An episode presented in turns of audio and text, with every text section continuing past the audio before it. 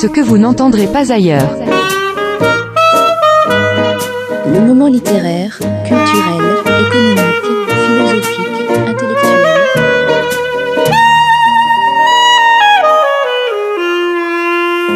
Avec Stéphane, sur RLP.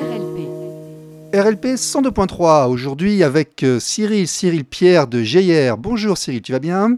Salut Stéphane, Alors- ravi d'être avec toi. bah Moi aussi, ça fait longtemps qu'on ne s'est pas vu. Est-ce que tu peux, alors pour ceux qui ne te connaissent pas encore, est-ce que tu peux décrire qui tu es, ton parcours, d'où tu viens et ce que tu as fait? Écoute avec plaisir. Effectivement, ça fait longtemps. La dernière fois, je crois que c'était en Thaïlande. Euh, Ouais. Donc, euh, bienvenue euh, de retour chez nous. Vous étiez venu nous voir à. Pattaya lorsqu'on crée la société là-bas, je me souviens. Tout à fait. Alors, pour me présenter, moi, j'ai un parcours un peu spécial, mais un parcours d'entrepreneur, j'aurais tendance à dire. Et j'ai eu trois vies pro. En fait, quand s'est posé la question de mon orientation, quand j'étais plus jeune, j'hésitais entre deux types de métiers que j'aimais bien, l'informatique et du commerce. Et je me suis posé la question de savoir est-ce que je commence par euh, de l'informatique, est-ce que je commence par du commerce? Et à l'école, à l'époque, un conseiller d'orientation m'avait dit fais de l'informatique d'abord, le commerce, tu pourras l'apprendre ensuite sur le tas. Et grand bien lui en a pris puisque j'ai fait Epitac et donc un bac plus 5 et j'ai beaucoup appris en informatique et je ne me vois absolument pas maintenant, après coup,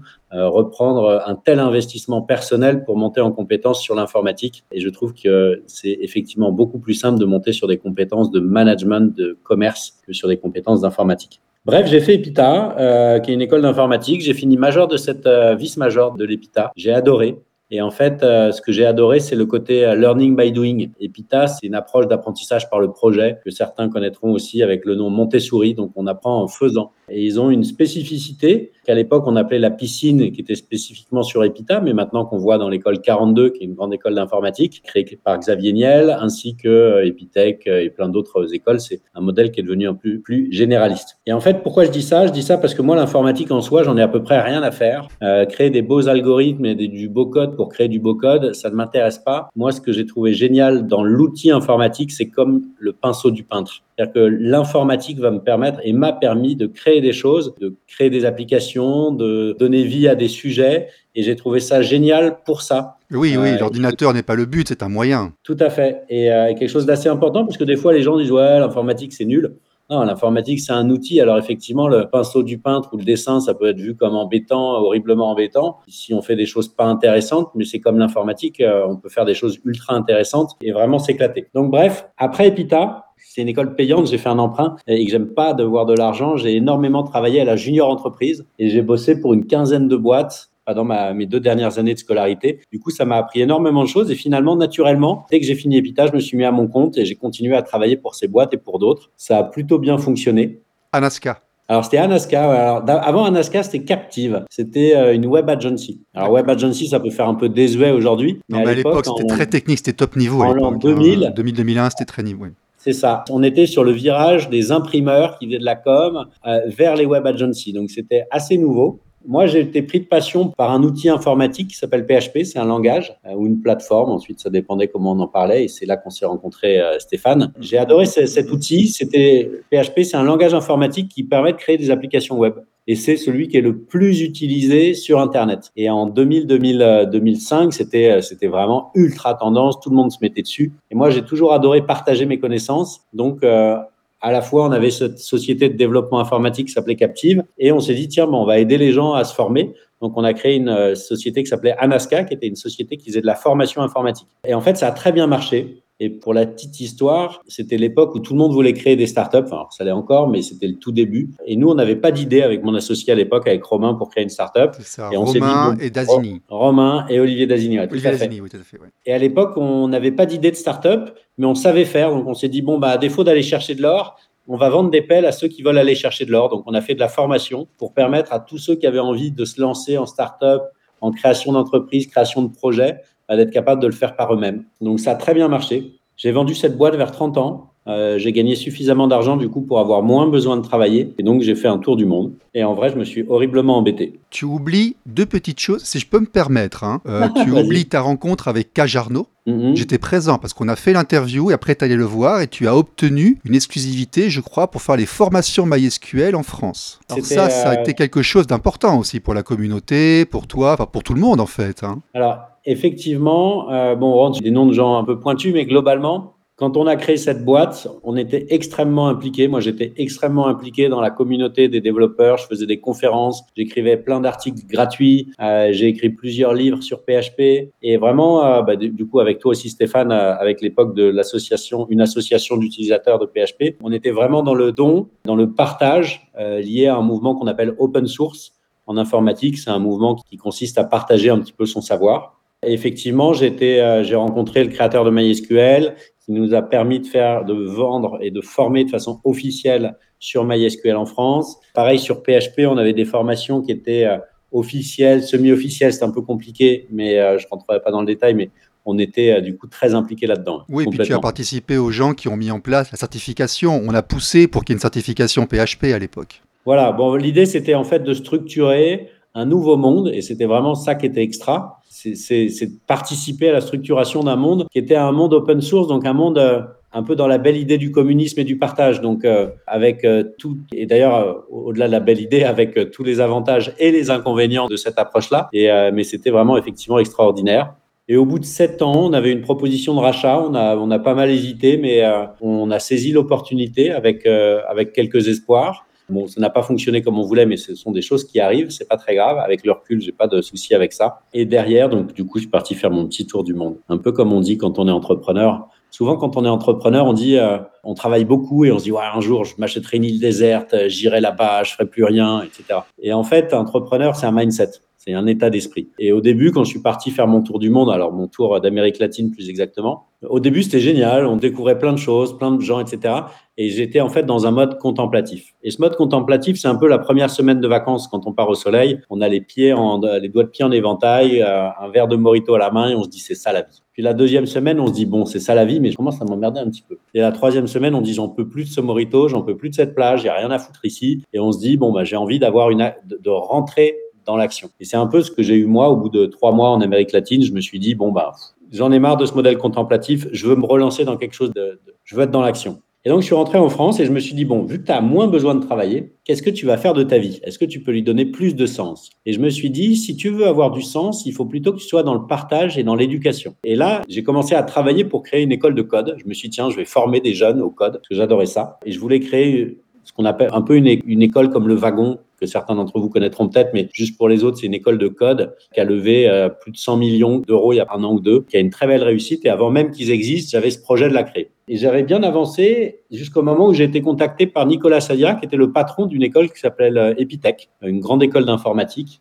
Ils étaient à peu près 2000 à l'époque. Et Nicolas, il m'a dit, Cyril, j'ai besoin d'un bras droit j'ai une école qui cartonne, euh, il y a des, plein d'opportunités, euh, je suis tout seul. Enfin, est-ce que tu continues ton projet tout seul où tu vas avoir un petit impact et peut-être gagner beaucoup d'argent un jour, mais ce n'était pas mon sujet Ou est-ce que tu rejoins Nicolas où tu vas avoir un gros impact plus rapidement et là, ça aura plus de sens Étant donné ma caisse de sens, je me suis dit, bah, rejoignons Nicolas. Donc, j'ai euh, intégré Epitech en tant que directeur général adjoint. J'ai créé différents programmes exécutifs MBA j'ai cassé un peu avec Nicolas, ça dira qu'on a cassé un peu les ponts, les silos. On a fait bosser des épithèques avec des HEC, avec des designers, vraiment, on les a fait interagir. Euh, c'était génial. C'était génial parce qu'en fait, entre castes, on se voit, on a des stéréotypes. Typiquement, quand on pense à HEC, parfois on va penser, on va se dire, ah ok, c'est des requins aux dents longues, des espèces de financiers, etc. En l'occurrence, c'est pas du tout le cas, mais et de la même façon, quand on pense à un informaticien, quand on connaît pas, on se dit, OK, c'est un mec, c'est un barbu, euh, il sent pas bon et il code toute la nuit dans sa cave.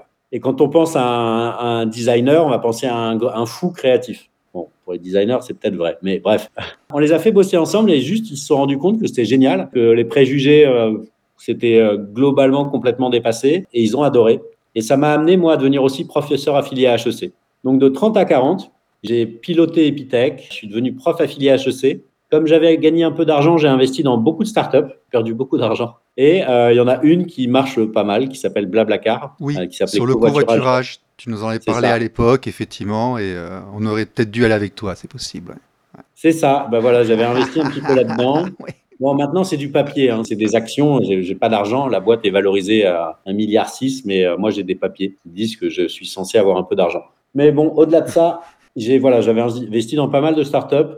J'ai perdu pas mal d'argent, mais euh, ça a permis à des projets peut-être de se lancer. Puis c'était, je trouve ça bien le côté give back, c'est-à-dire que tu as gagné, tu donnes à d'autres et tu essayes de lancer d'autres projets. Alors, l'Epitech, à l'époque, c'était quand même vachement bien, parce que c'était un concept nouveau. C'était, si je me souviens bien, adossé à l'Epita, mais c'est-à-dire qu'il n'y avait plus les matières généralistes. Et on a commencé à voir des gens qui pouvaient y aller. C'est pas grave si t'étais pas très bon en français ou en tel truc et autres. Si tu avais une valeur technique, certains y dormaient, je crois, dans la cafétéria d'ailleurs. Hein. C'était vraiment le, début des... Euh, beaucoup de gens ont adoré ça, en fait. Alors pour les puristes, en fait, il y a Epita et Epitech, ça fait partie du même groupe. Epita, historiquement, c'était euh, c'était une école de codeurs, de geeks, de passionnés d'informatique. Moi, quand j'y étais, parfois je dormais sur place.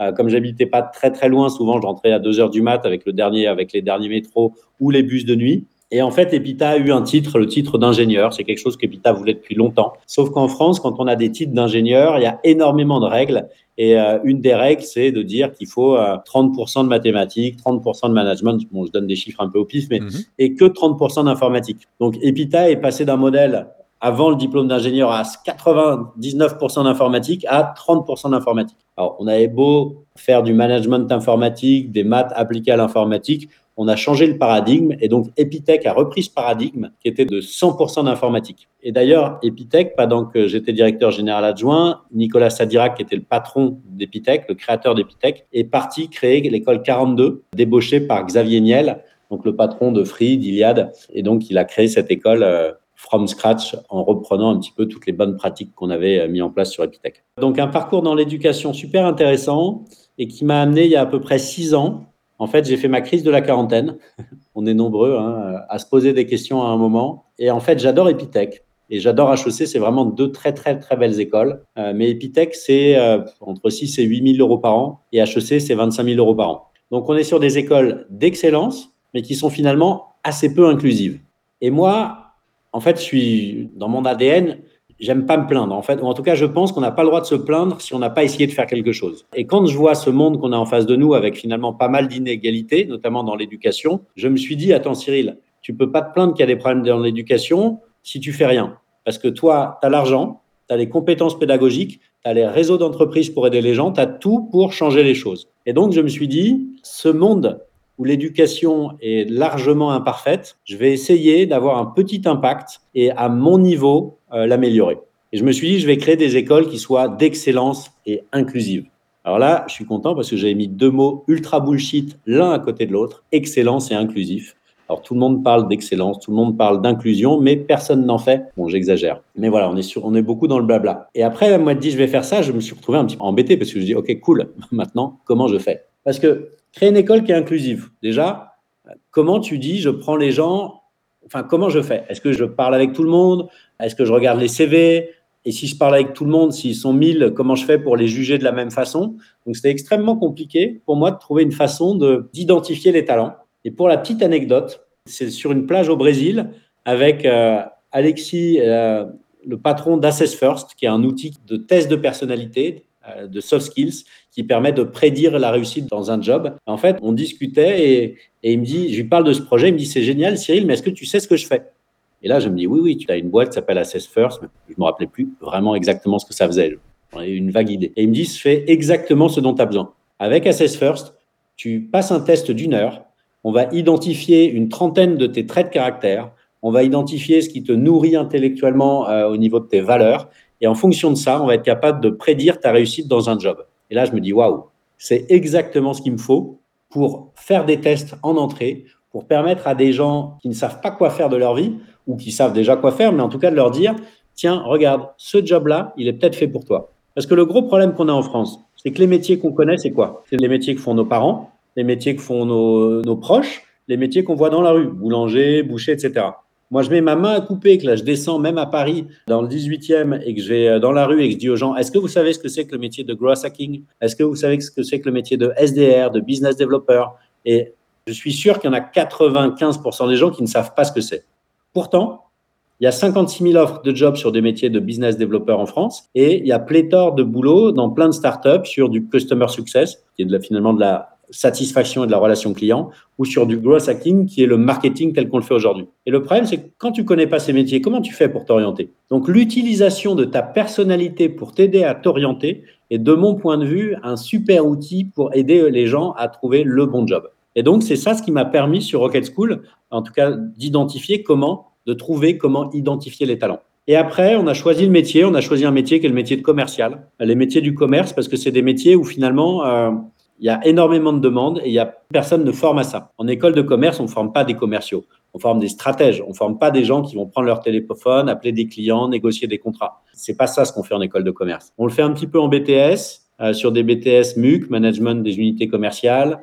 Euh, on le fait un petit peu dans certaines écoles, mais il y en a qu'une qui le faisait bien, qui s'appelle, enfin qui le faisait, pas forcément bien, mais qui le faisait, qui s'appelle Euridis. Et donc, j'ai identifié un secteur et une façon de recruter les gens. Et c'est ce qui nous amène à Rocket School, où aujourd'hui, on permet à 1000 personnes par an de retrouver un boulot dans des métiers qui recrutent, des métiers du commerce, des métiers du marketing et du métier de la satisfaction client. Et tu vois, Stéphane, tu m'as lancé, et là, j'ai déjà parlé pendant 15 minutes juste pour me présenter. Sinon, bonjour, moi, c'est Cyril Pierre de Guéhière, j'ai 46 ans, j'ai un fils magnifique qui s'appelle Leonardo, et euh, je m'éclate dans la vie. RLP. Radio libre en Périgord. Bon, la Rocket School, la Rocket School, en fait, il y a combien d'écoles en France actuellement? Alors, donc la Rocket School, c'est une école de commerce et de marketing 3.0, nouvelle génération. Donc, on forme au métier du commerce et du marketing tels qu'ils sont faits en start-up. Et donc, pour la petite histoire, et ça fait le lien avec Epitech, en fait, c'est à la fois du marketing et du tech et du geek. Donc, on a des profils qui font du commerce, mais qui maîtrisent un peu le code ou le no-code, qui savent en fait se débrouiller avec les outils informatiques. Donc, on rapproche deux mondes. On l'a lancé en 2018. Aujourd'hui, en 2023, on a sept campus en France. Donc, on est à Paris, on est au Havre, on est à Lille, on est à Bordeaux, on est à Nantes, on est à Lyon, on est à Marseille et on est à l'île Maurice. Pour la petite anecdote, mais c'est un peu plus petit.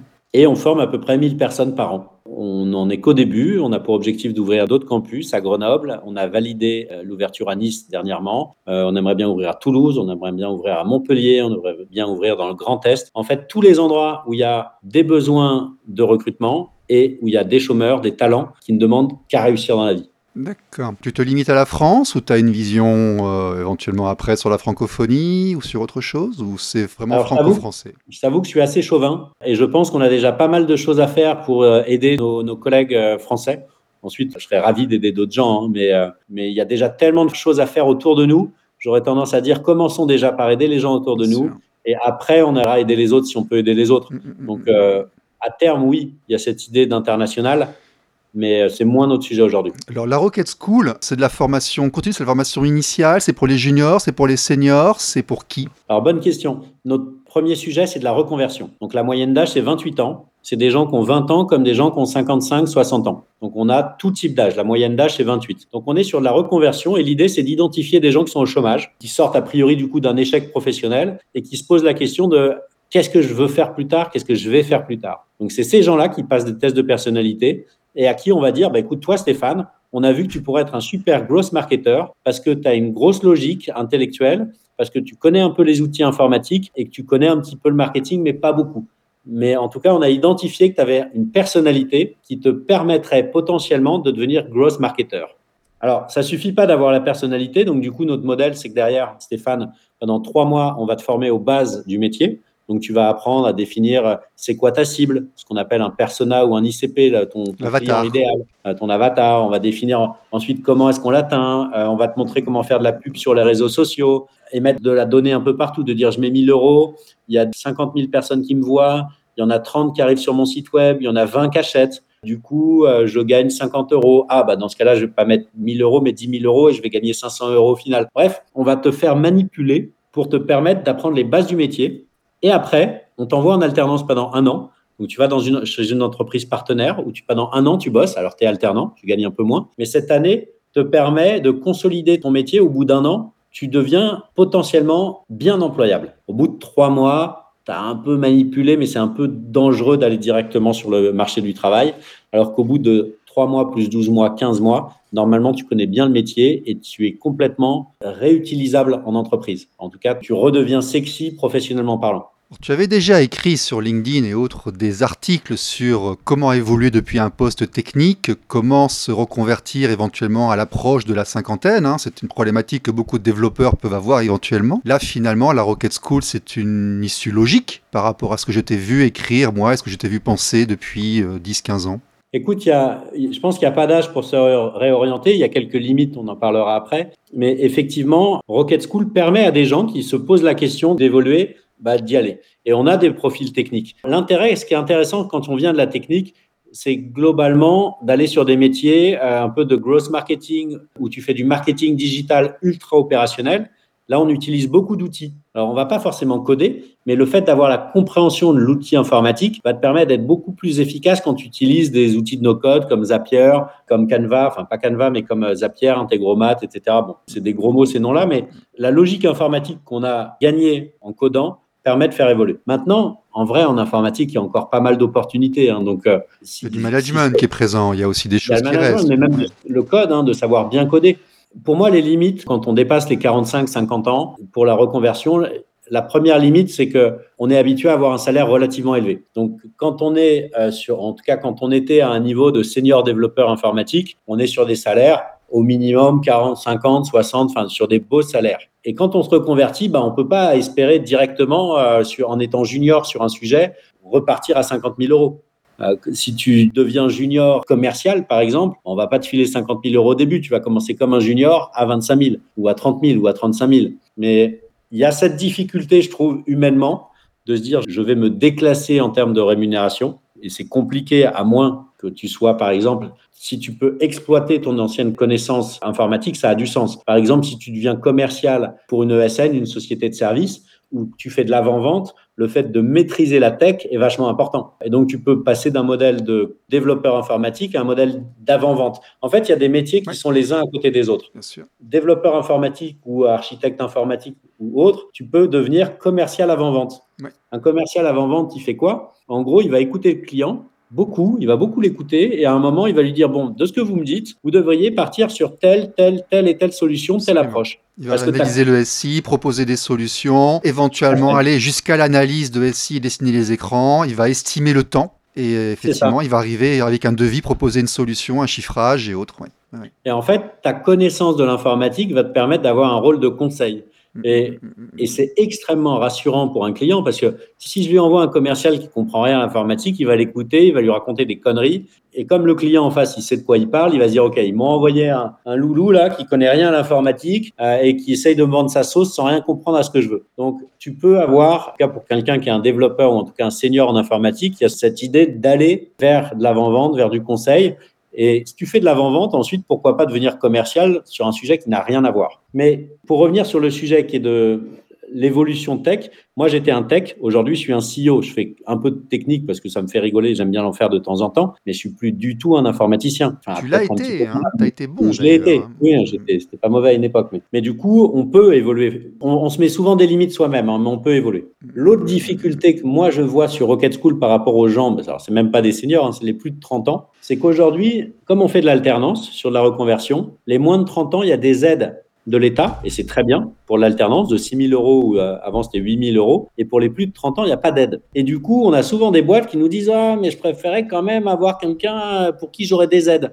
Donc, naturellement, l'enfer est pavé de bonnes intentions, je crois que c'est ça. En fait, une bonne intention de se dire on va favoriser l'alternance, l'apprentissage en mettant une aide de 8 000 euros pour les moins de 30 ans, fait que les gens de plus de 30 ans, donc même pas des seniors, tu vois, se retrouvent emmerdés, du coup moins sélectionnés. Donc moi je pense qu'il y a des possibilités hein, à tout âge, mais il faut accepter un déclassement financier potentiel, une remise en question forte, et derrière euh, il n'y a pas d'âge pour changer. Hein. Moi dans mes équipes j'ai Anne qui doit avoir euh, je voudrais pas l'insulter, mais plus de 50 ans, peut-être même plus de 55. Et euh, du coup, elle est géniale, elle s'éclate, elle, se reconvertit alors que elle sera à la retraite, bah, pas tout de suite, mais dans moins longtemps que moi. C'est possible. De toute façon, c'est un peu le sujet du blog aussi, hein, des émissions de radio qu'on fait. C'est nous vivons actuellement dans un monde qui est mouvant, qui change. Il faut savoir s'adapter. L'entreprise, le monde de l'entreprise doit savoir s'optimiser en fonction des nouvelles euh, apparitions, l'intelligence artificielle, euh, la mondialisation, l'organisation du monde, etc. Il me paraît normal que les gens ne soient pas sur un parcours fixe et qu'ils puissent effectivement réussir à évoluer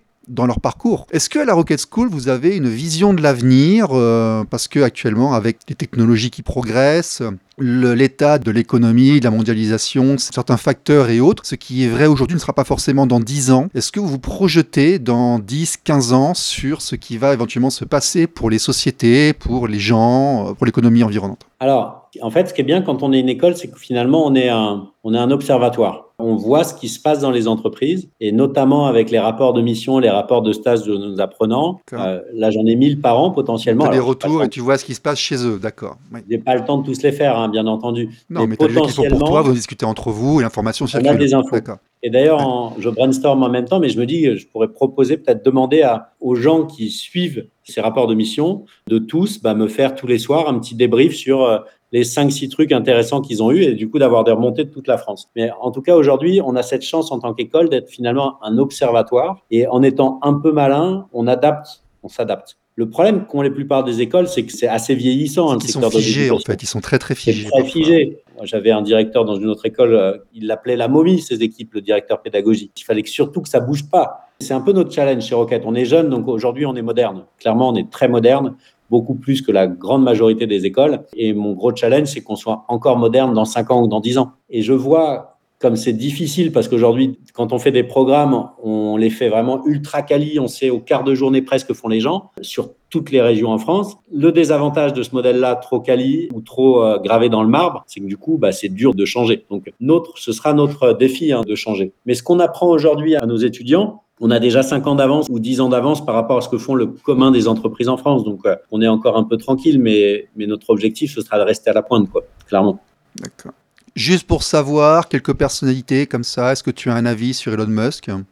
Alors, pas forcément, je ne suis pas exactement de façon très pointue ce qu'il fait, mais ce que je trouve bien, c'est qu'en fait, il donne vie à, des rêves, il se donne les moyens de faire les choses et il disrupte des modèles. Donc ça, je trouve ça assez sympa. Ensuite, il a sûrement plein de défauts, mais il est capable de mettre un coup de pied dans la fourmilière, ce qu'il a fait chez Twitter. Je ne sais pas si c'est bien ou pas bien, mais le modèle, de toute façon, ne marchait pas tel qu'il était, il perdait de l'argent, ça n'allait pas. Euh, bon, je pense qu'il a dit je rachète, mais j'ai l'impression qu'il s'en est mordu les doigts après, qu'il a essayé de faire marche arrière. Mais comme il était engagé, il est allé au bout. Ensuite, il a mis un coup de pied dans la fourmilière. Il a sorti plein de monde, comme ils savent le faire aux États-Unis. C'est bien, c'est pas bien, je sais pas, mais en tout cas, il a été capable de mettre un coup de pied dans la fourmilière pour dire allez, maintenant, on, se lance vraiment en mode euh, warrior, euh, on a faim et on essaie de, relancer quelque chose qui marche.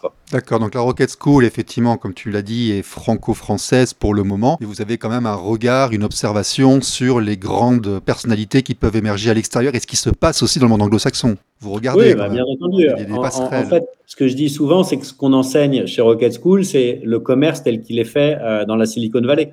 c'est les méthodes qu'on enseigne, c'est des méthodes de start-up. j'ai vécu en Irlande et en Asie, on se tutoie et puis on va à l'efficacité et au résultat. Voilà. C'est ça. Efficacité, c'est quelque chose qui est ultra important. Bien sûr. Et casser des. Enfin, c'est ce que fait Niel en France un petit peu, en cassant des monopoles, hein. hmm. en disant bon, bah, en France, c'est le téléphone. Bah, si on a Internet chez nous rapidement, c'est en grande partie grâce à lui, hein, disons-le. Hein. Rapidement et pas cher, c'est grâce à lui. Dans les autres pays, ça va plutôt être 60 à 80 euros par mois. Hmm. Nous, à 16 euros, tu as un forfait téléphonique avec euh, un débit qui est quand même ultra sympa. Donc, euh, donc c'est des gens qui cassent les codes. Et moi, là, avec beaucoup plus d'humilité, hein, c'est ce qu'on essaye de faire dans l'éducation. D'accord. Très bien. comme je disais à mon pote Elon, euh, si tu veux racheter Rocket School pour 12 milliards, je réfléchirai un peu, je demanderai son avis à Stéphane et puis je te le ferai à 10. Quoi, je veux bien faire l'intermédiaire et prendre une commission, il n'y a absolument aucun problème. Bah, C'est normal. merci Cyril, merci beaucoup. Et puis si jamais tu veux euh, prendre la parole à l'antenne et sur YouTube ou sur un thème ou autre, n'hésite pas, tu es absolument la bienvenue chez nous. Parfait, merci beaucoup Stéphane. Merci. Et pour les auditeurs, n'hésitez pas, vous pouvez me rajouter sur LinkedIn Cyril Pierre de Gaillère. Et si vous avez des questions, vous voulez échanger sur des sujets en particulier, j'aime beaucoup échanger. Même si j'ai un emploi du temps un peu chargé, ça me fait toujours plaisir. Alors, Cyril Pierre de Geyer, la Rocket School, un site internet peut-être pour la Rocket School? Ouais, rocketschool.com, rocket-du-6 school.com. Et sur Twitter, Cyril PDG comme Pierre de Geyer, mais c'était prédestiné, alors euh, n'hésitez pas. Ok. Merci Cyril, à bientôt. Merci. Merci.